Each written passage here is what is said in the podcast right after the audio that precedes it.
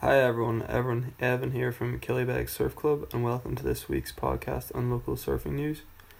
If you're in Bundoran this Saturday, the first of December, you may be able to catch a world premiere of a new documentary on the legacy of Irish surfing. Made in Ireland will screen at the Chase and Bull at six pm, and admission is free but spaces are limited, so seats must be reserved to via the Red Bull website.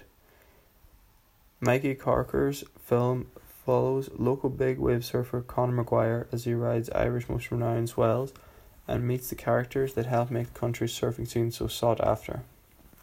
In other news, there may have been some Portuguese man o' war jellyfish spotted around Donegal coasts.